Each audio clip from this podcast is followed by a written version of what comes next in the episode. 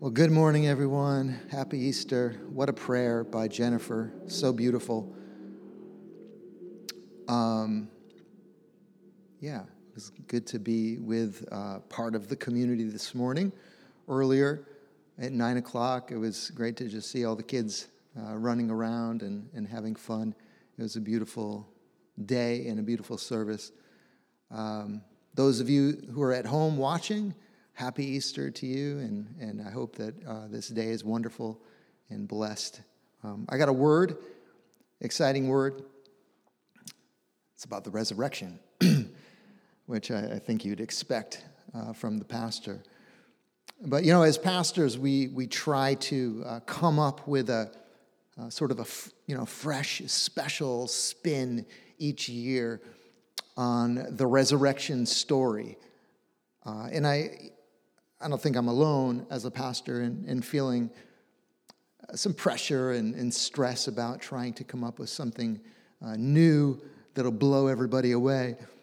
But I really felt a comforting word from the Lord uh, this week that just said, Tell the story. Just tell the story. Because the story itself does not need any bells and whistles or production or pageantry. The story itself, like Jennifer prayed, uh, is something to be in awe of and to be in constant wonder. The Easter story is the greatest story of all time. The resurrection of Jesus is the greatest event in the history of the world. Well, the story takes us back to the very beginning, before humans were made, before animals and other creatures were made, before the earth was formed, before the stars were spread out through the universe. Way back in time, a decision was made between the three persons of the Holy Trinity to create this world that we know. The Lord God knew from the start that if humans were given freedom of choice, as opposed to being robots, that we would sin. All of us. There would be a unified rebellion against the Creator. We've all rebelled against God in one way or another. The Bible says all have sinned and fallen short of the glory of God. And God knew this was going to happen, and He also knew that the only way to rescue us from the pit of guilt that we would dig for ourselves would be to redeem us by his own hand. So it was decided that the second person of the Trinity, the Son of God, would take on a human form and come into the world and give his life as a ransom for many. The price to redeem humanity would be enormous. The Son would bear the sins of the world and take the punishment for us by dying on a cross. And so, at the appointed time, about 2,000 years ago, the Son of God, the Christ, appeared, born in a little town called Bethlehem outside of Jerusalem. His name was called Jesus. For 30 years, Jesus lived a normal life as a Jewish boy, and then as a carpenter by trade in his 20s. But then at 30 years old, he went public with who he really was, and he began his three year ministry. He announced himself to be the one talked about in Isaiah 61, the Messiah, the eternal God, the Savior of the world, this one that the Jewish people were waiting for for thousands of years to come and change everything. Now, Jesus was a great teacher of parables very innovative. He did miracles, but that's not what made him unique.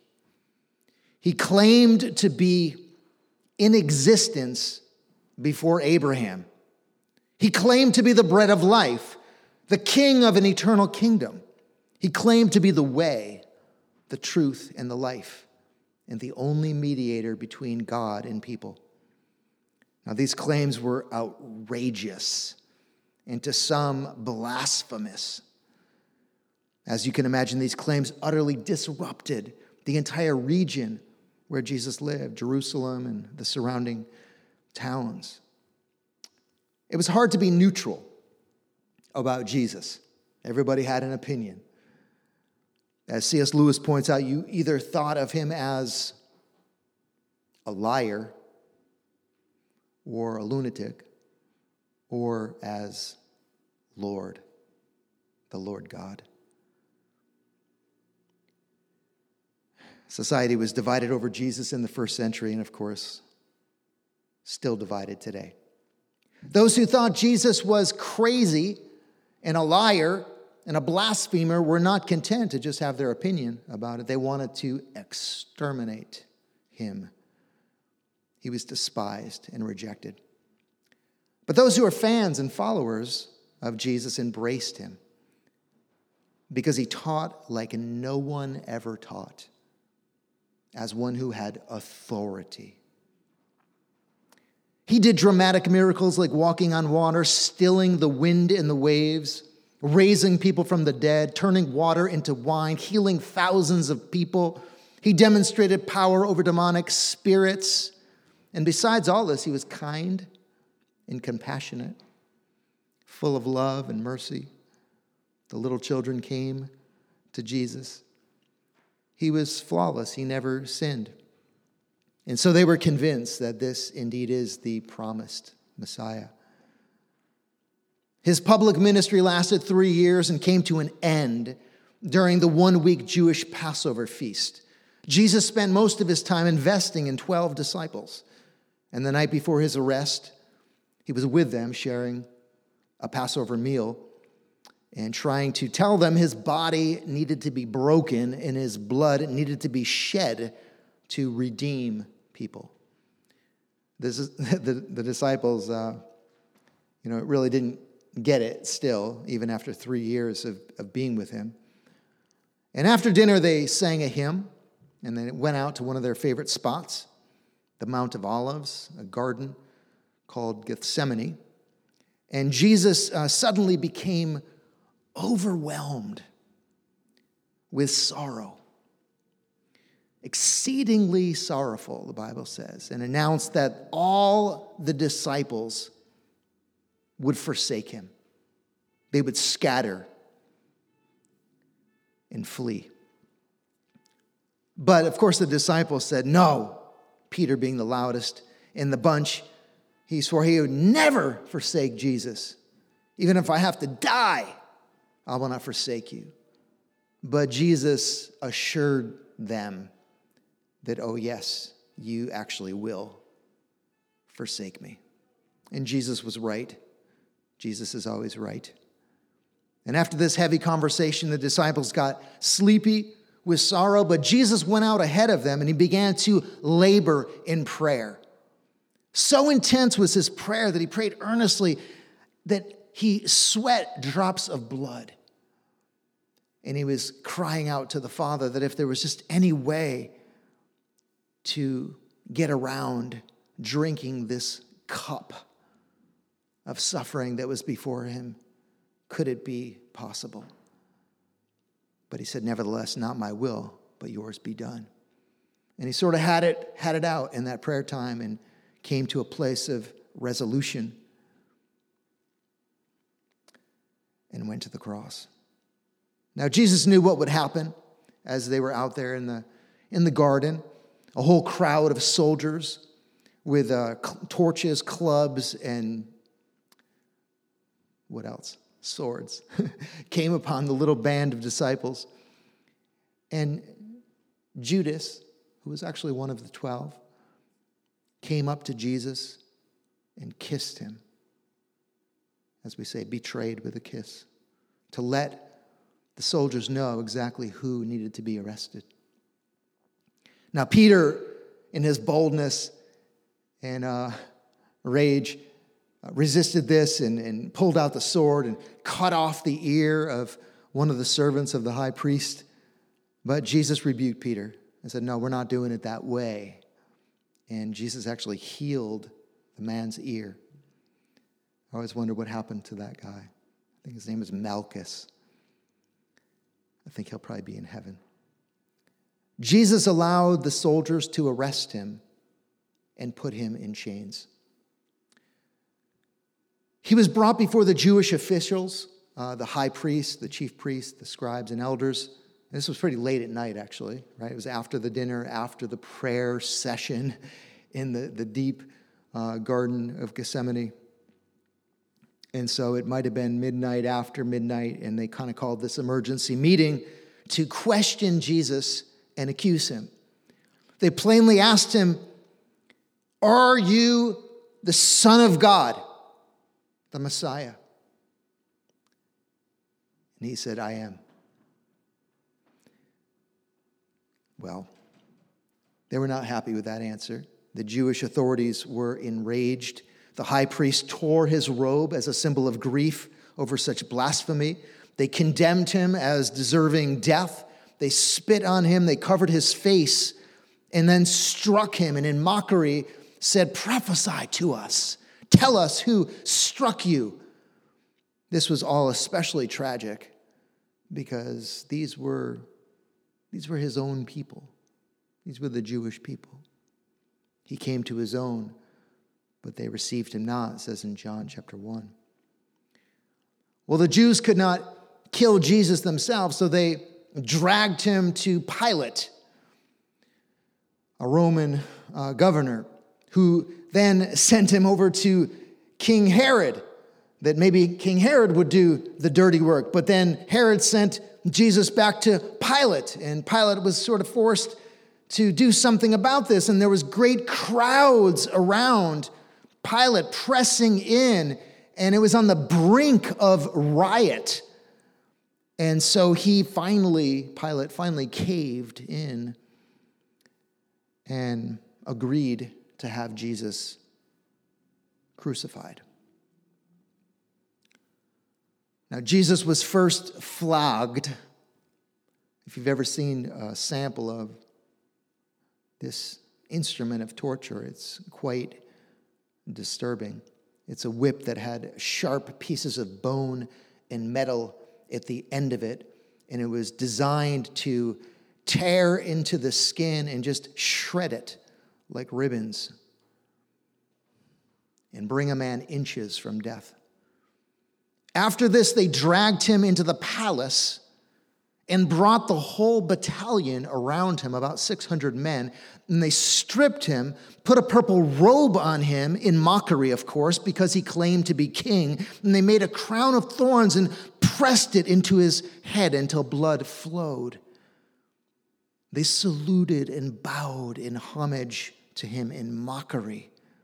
They struck his already bleeding head with a reed and spit in his face. Now, he could have, just with one snap of the fingers, called out to his Father in heaven, and a legion of angels could have came down and protected him. But he didn't. Because this is exactly why Jesus came. He came to give his life as a ransom for many. This was the cost of our pardon. So they led him away to be crucified, and he was forced to carry his own cross through the crowded street, the Via Dolorosa, to the hill called Golgotha. It was in the morning at this point. People were mourning and weeping as they looked on. I like to think that uh, many in the crowd were the friends and followers of Jesus, and that their faces uh, strengthened him and gave him courage to face what he was facing. The Bible says, For the joy set before him, Jesus endured the cross. His eye was on that future day when he would present these purchased souls to his Father. Now, when he reached his destination, uh, with the help of Simon, who carried the cross for him. He was then laid down onto the rough wooden cross. His hands and feet were nailed with spikes into the rough wood. Crucifixion was designed to maximize the suffering for the criminal. He was lifted up, and the cross was dropped into the ground. Now, besides the physical agony, the cross was humiliating as men hung almost naked and had to endure the scorns of their enemies who were at the foot of the cross. And this is exactly what happened to Jesus. Many mocked him as he hung in weakness. They ridiculed him for saving others, but not being able to save himself. At noon, the sky went black. Just, it's like the sun failed completely. I imagine it all of a sudden felt cold. It may be that this was the beginning of the soul suffering of Jesus, when he would now drink the cup of the wrath of Almighty God. The punishment for sin would be upon this spotless Lamb of God. We don't know exactly uh, what this suffering entailed. I'm sure we wouldn't even be able to comprehend it if it was explained to us. But somehow Jesus took the punishment that we deserve for our sins. And after three hours of the blackened sky, Jesus finally cries out, My God, my God, why have you forsaken me? And some feel that that is the moment that the Father's face was turned away. Again, we really don't understand the suffering. We don't understand the enormity of it, the depth of it. If you go back to the Garden of Gethsemane and think about the way Jesus prayed and was dreading this cup that he was to drink, uh, he was no weak individual. He was a brave, courageous man. But this was a suffering like nothing we can even fathom. And he was drinking the cup on that cross. But what we do know is the last thing Jesus did is he uttered a loud cry, just a wail and then took his final breath. Now, when the last breath went out of him, there was a great earthquake that just shook the earth. The curtain in the temple that separated the most holy place from the Holy of Holies was torn from top to bottom. And this was a symbolic act of God revealing that the death of Christ removes the veil and gives us access into the holy place, into that place where God's presence is. That's what the cross did. The Bible also says that tombs were opened. I love this verse. And the bodies of many saints were raised out of the tombs and went into Jerusalem and appeared to many. Whoa. The dead body of Jesus was placed in an empty tomb, and a large stone was rolled in front of the tomb. And the tomb was sealed by the Roman seal and was guarded by Roman soldiers.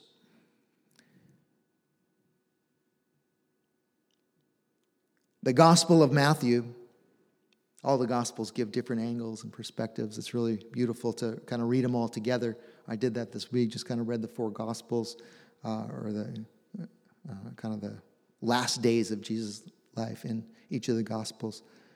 Uh, but this is from the Gospel of Matthew. It tells us that there was a great earthquake, another earthquake, and this time an angel of the Lord descended from heaven, rolled back the stone, and sat on it. And I like to think that he just looked, made eye contact with the Roman soldiers. Because the Bible says that the guards trembled and became like dead men. The angel said to the women, the friends of Jesus who were, who were also there, Do not be afraid, for I know that you seek Jesus who was crucified. He is not here, for he is risen. The official announcement Christ is alive. But the resurrection of Jesus was not just a testimony of an angel, The risen Christ met with the women on the road and talked with them. They clung to his ankles, they touched him. The risen Christ talked with two of the disciples on the road to Emmaus. They didn't know who they were talking to, but they were talking to him for a long while, and he was explaining to them how the Messiah was supposed to die and, and unpacking the scriptures to them. And their hearts were burning on the road. And then they broke bread together and had a meal together. And then Jesus opened their eyes so they could see that it was him. The risen Christ walked through a wall. I love this. He, come on, he was kind of playing with the disciples, I think. Uh, and he knew he knew them. They, they, were also his friends, right? And so he, I think he, he was a little mischievous, you know, in, in the sense of like, I'm going to just come through this wall right now. As they're hiding in fear of the Jews, and Jesus just comes right through the wall and says, Greetings, peace. And they were, of course, completely overwhelmed and astonished when he did that. But they had a conversation and they touched his nail scarred hands and his side. And he came in later because Thomas wasn't at that uh, particular gathering, doubting Thomas, as we call him. But he came in later and dispelled the doubts of Thomas. And Thomas fell down at his feet and said, My Lord, my God, I worship you. Jesus showed up at a beach at the Sea of Tiberias and performed an identical miracle for the disciples that he did earlier, kind of in his ministry, I think in the first year. Um, when, if you remember that story, when he said, Oh, you guys haven't caught anything? You haven't caught any fish? Throw your net on the other side of the boat. And they did, and they caught so much fish they could barely haul it in. And so Jesus did this same kind of miracle at this point. And then they came up onto the beach and they spent some time together. Jesus was uh, basically barbecuing on the beach, cooking fish. And he said, Bring some of the fish you caught. And they have this conversation. That was a beautiful story, too, because uh, Jesus healed uh, the relationship with Peter. Peter was, you know, he went out and wept bitterly after he denied Christ, but this was the restoration of the Apostle Peter. You can read about that in the Gospel of John. Well, the Apostle Paul tells us that Jesus also appeared to 500 people in one location.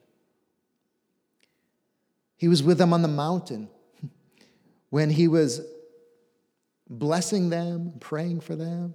Bible says he kind of lifted his hands up and he was just kind of praying for them. And as he was praying for them, he started to rise into the air and go up what seemed like an invisible escalator and went into glory. That'll make you a believer just seeing that. I think they were changed forever.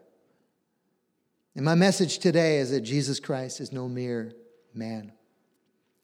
He's not just a teacher, a miracle worker, or a prophet.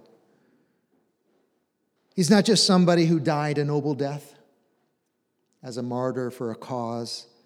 He was and is and always will be the living God.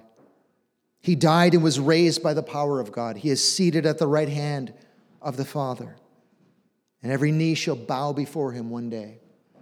Every tongue will confess that Jesus Christ is Lord. There's only one mediator between God and men the man Jesus. There's no other name under heaven by which we can be saved but the name of Jesus. It's not just a story, it's not just an idle tale. This has relevance not just for us as church people, as Christians, but it has relevance for every single human being on the earth. He came for a reason, because we needed him to come. The Bible says there's no way that we can save ourselves, there's really nothing we can do. All have sinned. Not all the same. Some people sin in enormous ways and some maybe in less ways, but we've all sinned, the Bible says, and have fallen short of the glory of God. We need a Savior. The only way to enter into glory safely is by being covered in the righteousness of Jesus. Sort of his perfect life that he lived. Think of it as a, a, a garment he offers to us to put on for free. That there's no, we can't bargain with him. It's a free garment of righteousness. But we need that garment of righteousness upon us when we stand before God because we're going to die. That's one thing we know for certain. We're going to stand before God one day. And we need that coat of Christ's righteousness, that free gift. Because if we stand there without that, we stand there on our own merits. And the Bible is clear that our good works, our moral deeds, even our prayers or fastings or whatever we might do, our religious practices, none of that can save us in the end. The only thing is the covering of Christ. And the good news is that covering is open to us to come under. And he welcomes all. The Bible said it's not God's will for any to perish. He doesn't want anybody to be left out. The door is wide open and he calls us to come to him if we're weary and he'll give us rest. So if you're here this morning or if you're listening, um, don't hesitate. I know that there are a lot of people in this world that try to uh, discredit the Bible or they try to tell us that Jesus Christ was just a man or it's just another religion. Look into it for yourself. Don't believe anybody. Uh, look into it for yourself. Uh, study the scriptures. Find out whether or not Jesus was really risen from the dead. Call out to God just on your own. Just pray to Him. And don't listen to all the voices around you. You know, there's just so many people, especially in our culture in, in the Rhode Island area, in New England. Uh, this is not a very believing culture. A lot of people are, have become very secular, very just don't believe anything. They don't think anybody knows anything. Um, don't just go with that crowd. Don't just go with the flow of what everyone else seems to be doing. Um, search it out for yourself. Uh, search, search it out. Come before the Lord. You know, there's no, there's no real big thing that we need to do. You know, I think some people think, well, you gotta, now what do I have to do? I gotta uh, do all the commands of the Bible to somehow like earn my standing before God. No, it doesn't work like that. We, we don't earn it. We, we just come, just as we are, like in, in with our empty cup. and we, we just come before him and we, we have nothing. We're, we have sin and guilt and shame and we're broken, you know, and we just say, uh, Here I am. And, and that's really what it means to, to become a follower of Jesus, that we, we just come and present ourselves to Him and we say, uh, Jesus, I need you. Um, save me. Make me alive. And what happens when we do that, when we turn our back on sin and we say, okay, I'm done with that lifestyle and I, I, just want to, to know God. I want to please God. I want to do the right thing. I want to be reconciled with God. What happens is something that I didn't realize when I became a follower of Jesus, but something really incredible, amazing happens. The Holy Spirit comes and does this work inside of you. The Holy Spirit comes and just as we saw, Jesus was raised from the dead. So the same power that rose Christ from the dead comes upon us and raises us up out of our spiritual death and places us in places us in Christ. So we are secure in Christ, covered in his righteousness, untouchable. We're in him. We're, the Bible says actually we're seated in heavenly places. We're hid in Christ. by this work of the Holy Spirit. Now, you, you can't do that work on your own. That's God's work. Our job is surrender. Our job is I can't do this. I don't know how to, I'm not good enough. I get it. I'm hearing this gospel message and it's resonating in my heart. I believe. That's all we can do. Even that, God is stirring that and moving upon us, even to uh, pull in that direction. But if you're listening this morning and you're in that place, don't, don't hesitate. Uh, come to God. Cry out to Him. I'm going to pray for you now um, that your heart would be opened and that you'd be given a new life by God. Jesus, we love you and we thank you for coming and dying for us. Thank you for giving your life, allowing your body to be brutalized in our stead so that we can be free, so that we can be forgiven.